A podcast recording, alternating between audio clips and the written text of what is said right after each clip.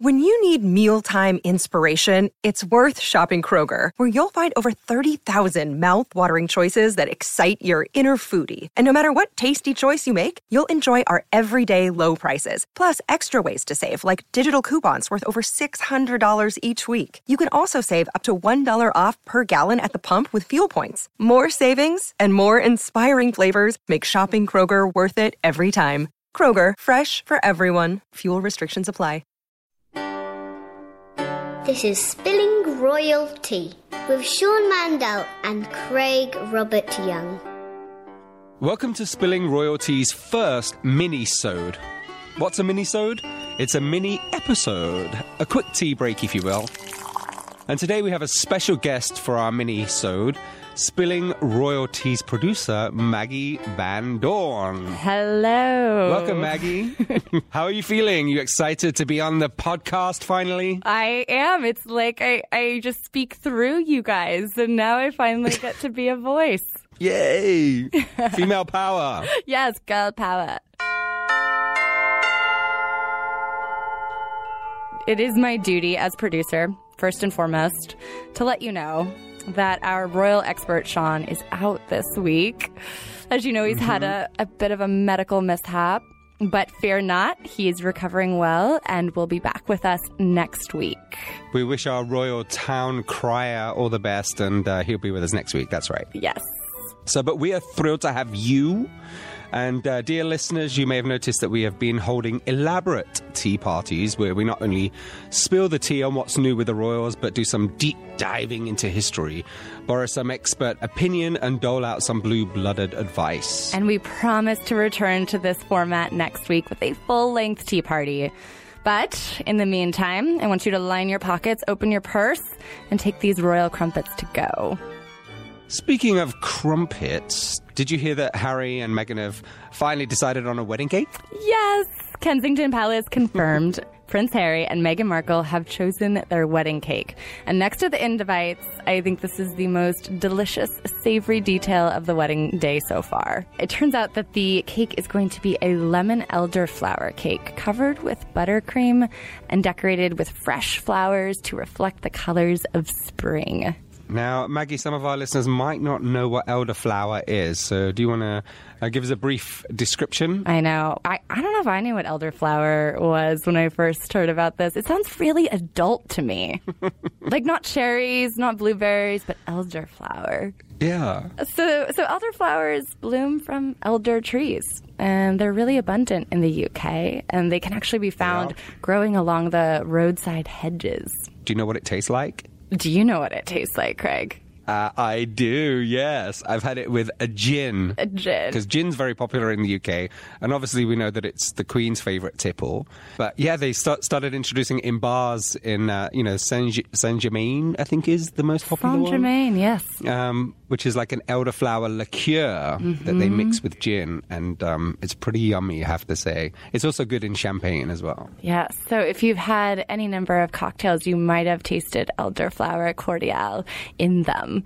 You also might know Jamie Oliver, the famous chef. He describes Yep. this uh, scent or flavor as distinctly musky and sweet, which again I think is so mature. It's a very adult flavor, right? Yeah, it's a, you know it's a really interesting choice of cake, right? Because I mean, why the idea of going with a, a spring-inspired cake? You know, doesn't appear very revolutionary. No.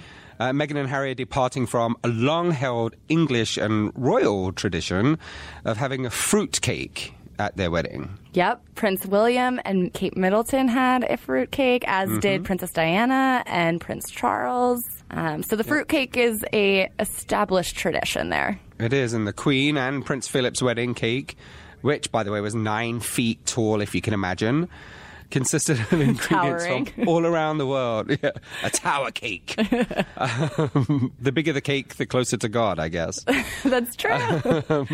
but it consisted of ingredients from all around the world, which is, you know, pretty much opposite to being locally sourced. if you have ingredients from like 10 different countries around the world, that is definitely the opposite of being locally sourced. One, one of the uh, aspects of it is that uh, there's a, a personal connection to the cake maker. Yes. Do you want to tell us a bit yeah, about the we should maker? talk about the cake maker. She's almost as important Yeah. as the dessert itself. Her name's Claire Ptak, and she's the owner of Violet Bakery. Meghan Markle actually previously interviewed Claire Ptak for her former lifestyle website, The Tig. And Mm-hmm. if you've had a chance to ever glance at The Tig, it has delicious recipes. It has interviews from Michelin star chefs.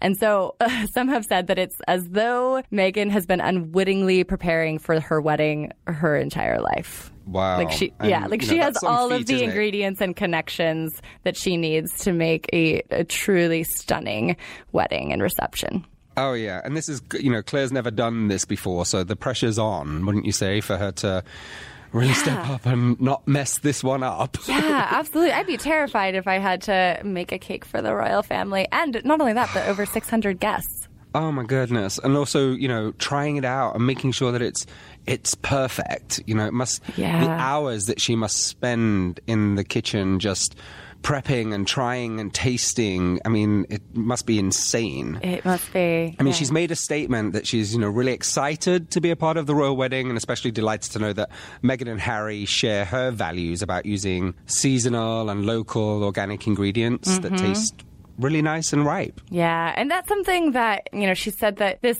cake is really emblematic of Meghan and Harry's values to shop locally and with the season. So instead of importing something that might be fresh in some other part of the world, they look to what is fresh near them. And often what is the most fresh is also the most delicious.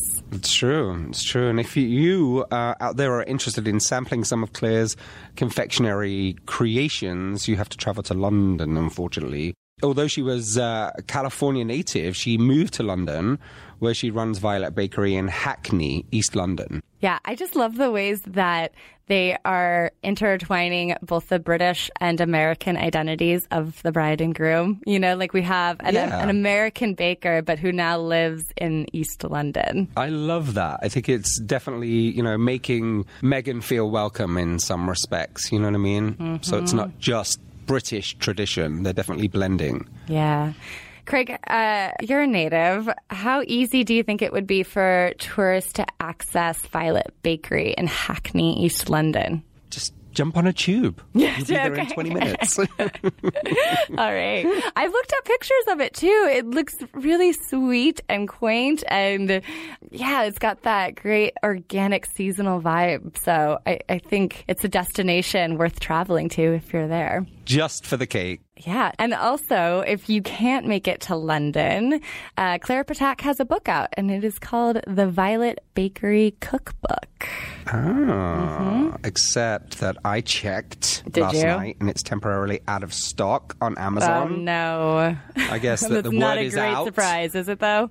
that's what happens when the royal family asks you to bake a cake. Yeah, it's like everyone who has a hand in this ceremony is automatically getting free promotion. exactly. you know, it's a great honor, and yet it, it's also a great boon to your business. Oh, totally. And it's a small business too, so I love that. Yes. She'll probably have pop ups everywhere. Well, Right. A little pop up store in Los Angeles in honor. Oh, that would be darling.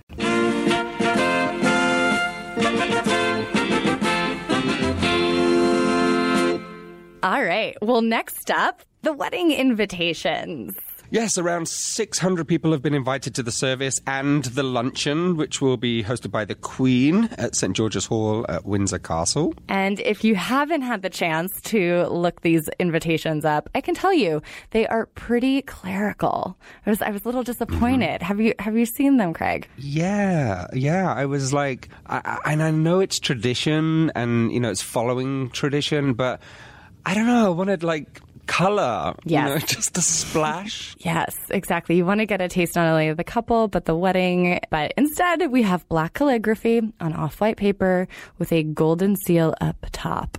Or that's my read on it, at least. I was going to say, but put more regally by Kensington Palace. yes, what do they say it is? Yeah, so there is um, actually a special video that's been made by the palace to show you how these invitations were actually come about, how they were made. And uh, if you want to see that video, you can go to uh, Kensington Palace's Twitter. And they have a link there for you to see the video. And they actually made these invitations on a machine from the 1930s that is still in use. So that's pretty cool. That is uh, amazing. Yeah, that something from the 30s still exists. Mm-hmm. Um, yeah, so the palace also notes that using American ink on English card, you know, tying it back in to putting Meghan in there a little bit, you know, making her feel welcome. Letting her heritage be shown. Exactly.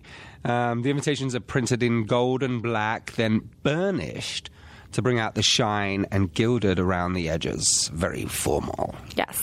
And, uh, you know, it's interesting because if you look closely, you'll notice some key differences between this royal wedding invitation and Will's and Kate's. Yes. So these are some of the differences that people are talking about. On William and Kate's wedding invitation, it was the Queen that commanded Lord Chamberlain to invite the chosen guests. In contrast, if you mm. look at Harry and Meghan's invite, it's Prince Charles, not the Queen, and he merely requests rather than commands the presence of the guests. And for those that don't know who are following, as maybe some of our younger listeners, Prince Charles is the father of Harry. Yeah, so it's it's as, as though the father is inviting you to the wedding of his son. And what do you think the difference is about that? You know, Will Prince William is second in line to the throne after his father, uh, Prince Charles, whereas Harry is sixth after Kate has her next baby due any day now. So there is a bit of, of rank and importance uh, that might have been bestowed to Will's wedding. And obviously, this is a grand affair for Harry as well, but it might account for some of the differences in language. Yeah, that, that makes sense. Royal protocol, as they say. Yes. Uh, another detail that everyone is noting, though, is uh, Meghan's title on the invitation is Ms., in contrast to Kate's, which was Miss. Yes. So MS versus MISS. Yeah, a lot of people saying that is due to the fact that Meghan is a divorcee. Um, but in fact, a lot of professional adult women go by Ms. MS rather than Miss. So it, it could very well just be a personal preference of Meghan's. What, what do you prefer, Maggi? Are you a Ms. or a Miss? Oh, definitely Ms. Yeah, Miss would make me feel like I'm 16 again. It is. I had a teacher at school that was um, Ms. Cannon Brownlee. You know, she she was Miss Cannon Brownlee, and then she Miss Cannon rather, and then she got married and she became Ms. Cannon Brownlee. So she kept her name and hyphenated it with uh, her husband's. It made her feel very different and distinguished in my eyes. Yes, I think Ms. is more distinguished and Miss is more youthful. But if we think about who Meghan is as a person coming into this marriage, uh, she is a distinguished, mature, elderflower, cake eating woman. very nicely put. Yeah. I like that. She's a little el- elderflower. I think that's going to be like a, you know, Yeah. like little buttercup, little cherub. Now it's like, oh, you little cute elderflower. Elderflower. This was just in Kensington Palace shared that the armed forces will play a special role in the wedding. You'll probably recall that Harry served in the army back in uh, April 2006, undertaking two tours of Afghanistan and rising to the ranks of captain. Yes, exactly. So those regiments and units that Harry had a really special relationship to will provide ceremonial support at the wedding and during the carriage procession. I think it'll be a really moving event. Yeah, definitely. You know, I think it's a nice way to honor, you know, our service men and women and making, you know, them feel a part of this. Mm-hmm. And Harry has um, remained yeah. so connected through the Invictus Games to veterans that it would only make sense that they would be a special part of his wedding day. So this concludes our first mini-sode of Spilling Royalty. Join us next Thursday as we dig into Harry's refusal to sign a prenuptial agreement. Tyler, we do not want prenup. No, no prenups. It's very British, actually, to not have a prenup. Hmm. And you'll notice this episode didn't have an awful lot of gossip, so we definitely need Sean back next Thursday. Yes, thank you for letting me be your tea party guest, but I am perfectly Oh. content handing the mic back to Sean. Oh, you were fantastic, Maggi. You have to come on as a guest next time. Okay, we'll see about that. we need more of you. And I wouldn't be a good producer if I didn't remind you to subscribe to Spilling Royalty on Apple Podcasts or your podcatcher of choice so that you never miss an episode or a mini episode.